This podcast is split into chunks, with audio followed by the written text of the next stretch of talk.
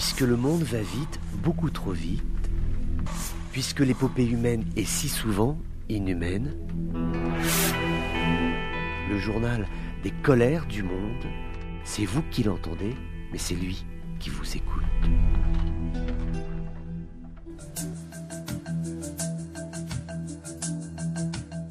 Bonjour à tous, bienvenue dans ces colères du monde. Nous parlons aujourd'hui de ces attaques qui ne sont pas signées, mais très vraisemblablement c'est Israël qui conduit ces attaques contre des cibles pro-iraniennes en Syrie.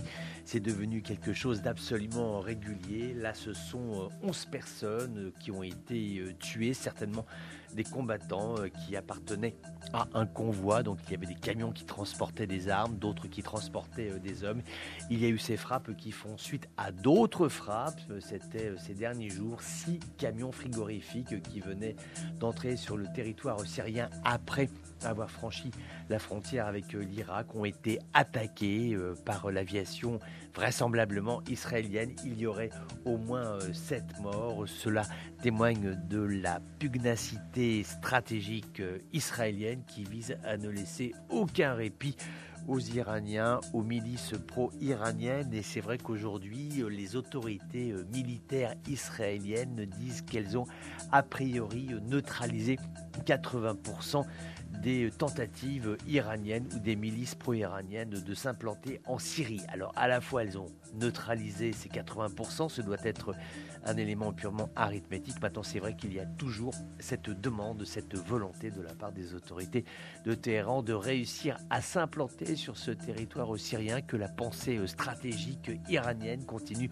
de lire comme étant le terrain idoine pour affronter euh, les forces américaines et israéliennes au Proche-Orient plutôt que d'avoir à se battre en Iran même.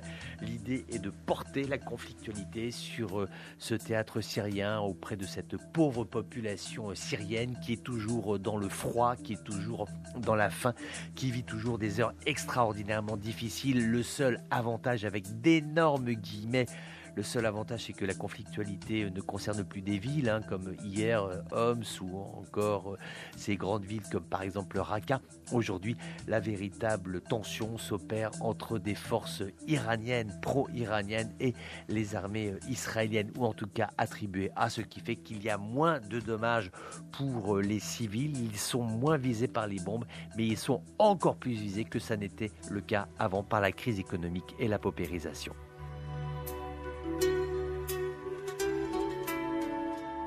Voilà, c'était les colères du monde d'un jour comme les autres, mais qui n'étaient pas tout à fait comme les autres. On se retrouve bientôt pour d'autres colères du monde.